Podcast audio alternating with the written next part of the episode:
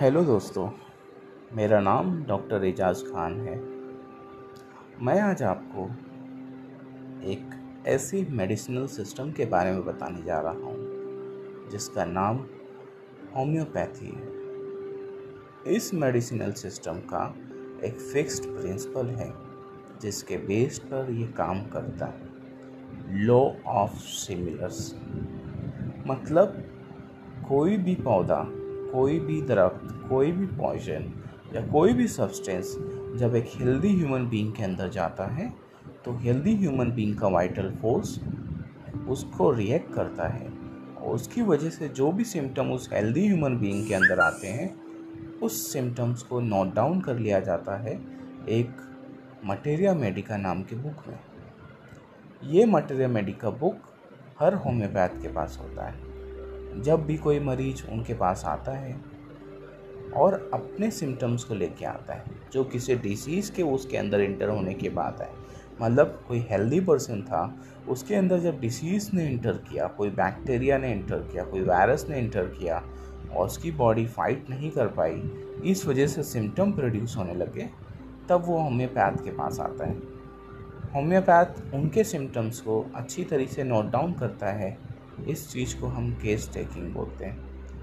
Case taking करने के बाद जो सिम्टम्स हमको मरीज़ के अंदर मिले डिसीज़ की वजह से जो प्रोड्यूस हुए, और जो सिम्टम हेल्दी ह्यूमन बीइंग के अंदर मिले, किसी मेडिसिन को देने के बाद प्रोड्यूस हुए, जो सिम्टम्स दोनों के मैच करते होंगे जिस मेडिसिन के, उस मेडिसिन को हम सिमिलर मेडिसिन बोलते हैं, या सिमिलिया मेडिसिन बोलते हैं।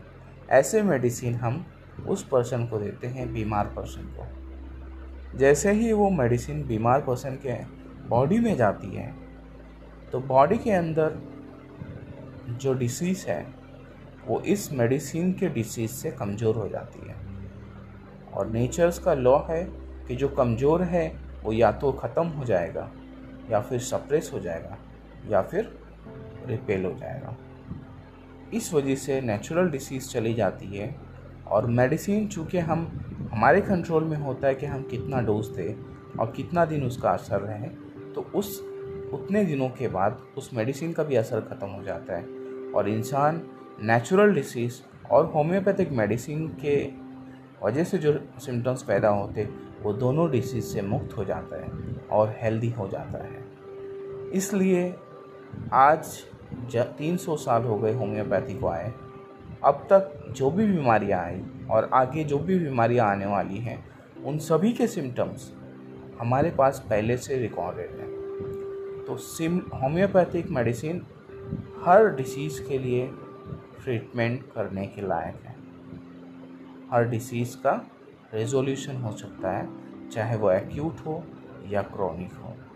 सिर्फ़ कोई घटना घट जाए, जैसे कोई एमरजेंसी हो जाए जहाँ पे फ़र्स्ट एड करना, इमरजेंसी मैनेजमेंट करना ज़रूरी होता है, इस जगह पे होम्योपैथी का इस्तेमाल नहीं करते हैं। यहाँ पे हम मॉडर्न टेक्निक का इस्तेमाल करते हैं। तो बने रहें मेरे साथ। होम्योपैथी के बारे में और भी फैक्ट मैं आपको बताता रहूँगा और हम सीखेंगे भी और सिखाएँगे भी। शुक्रिया। Thank you. अल्लाह हाफिज़।